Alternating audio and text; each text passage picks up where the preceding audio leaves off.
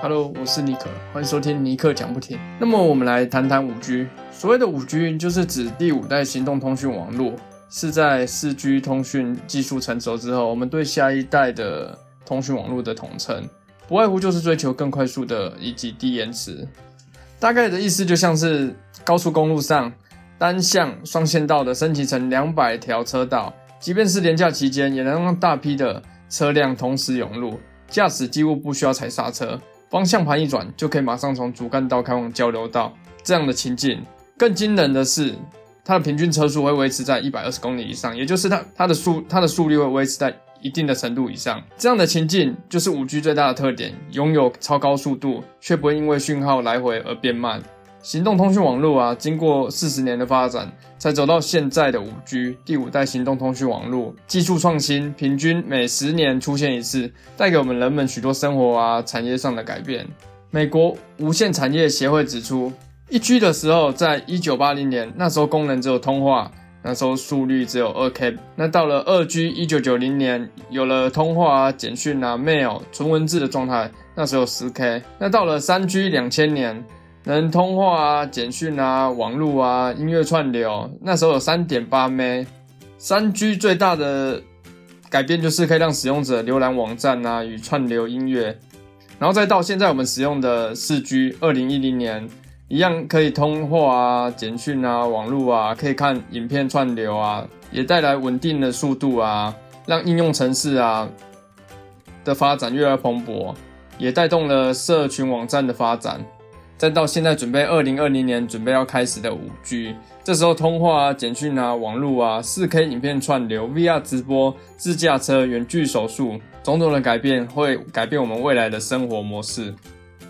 不止速度有感， 五 G 也解决了 四 G 的先天限制。因为以现在的 四 G 来说，网络提供平均在十至二十 M B， 那么连线连线速度大概就是下载一部两小时左右的电影，四 G 的理想状态得花六分钟的时间， 五 G 只要花 三点六秒就可以下载完毕。虽然说 五 G 的网络速度理论上能比 四 G 快上一百倍，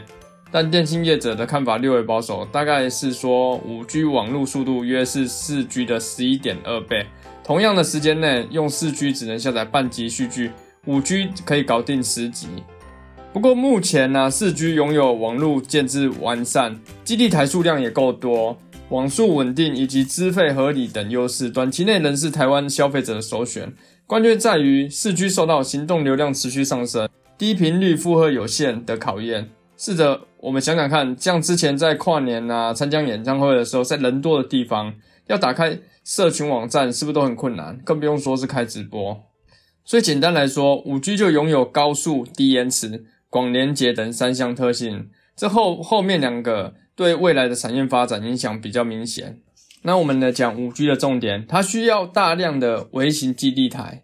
因为当通讯的技术往更高频段部署时，电磁波的绕射能力就会变得更弱，传输距离与覆盖范围就会相对的缩小，因此不同于频段较低的 四 G 采用一个大型基地台即可覆盖二至四十公里， 五 G 的时代必须采用多个微型基地台才能覆盖同样的区域。所以在 五 G 的建制啊，需要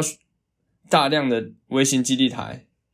第二个重点是 Mass MIMO。Mass MIMO 指的是多进多出，即透过多根天线发送、多根天线接收，让资料传输的速度变得更快。又根据电磁波的原理，波长越短，天线可做的越小的情况下，到了 五 G 时代，随着天线建成的毫米级的尺寸，我们就可以将更多天线塞进手机啊、终端及微型基地台里，让既有的 MIMO 强化成强化成 Mass MIMO， 使速度更上一层楼。那么第三个重点是波束成型。电磁波的传输就像发光的灯泡，它是向四周发射来传递讯号，然而我们通常只需要将讯号朝某个方向传递 即, 即可，但是大多数的电磁波能量都是浪费的。那么我们有没有办法将它打散沙式的那个电磁波束缚起来呢？当然是可以，就是用这种技术叫波束成型。波束成型它是一种天线阵列，方向发送与接收讯号的技术，这个就是透过特定的方向发射加上接收讯号的累加，将既有的全面覆盖转换成精准的指向性传输，不仅延长了传送距离，也大幅减少了讯号的干扰。这三点就是 五 G 的重点。以上的概念就是会实现未来的 V R 直播啊、车联网啊、无人机、远距医疗、智慧城市等场景。虽然大家都炒 五 G 现在炒得很火热，但是实际上啊，要普及还没那么快，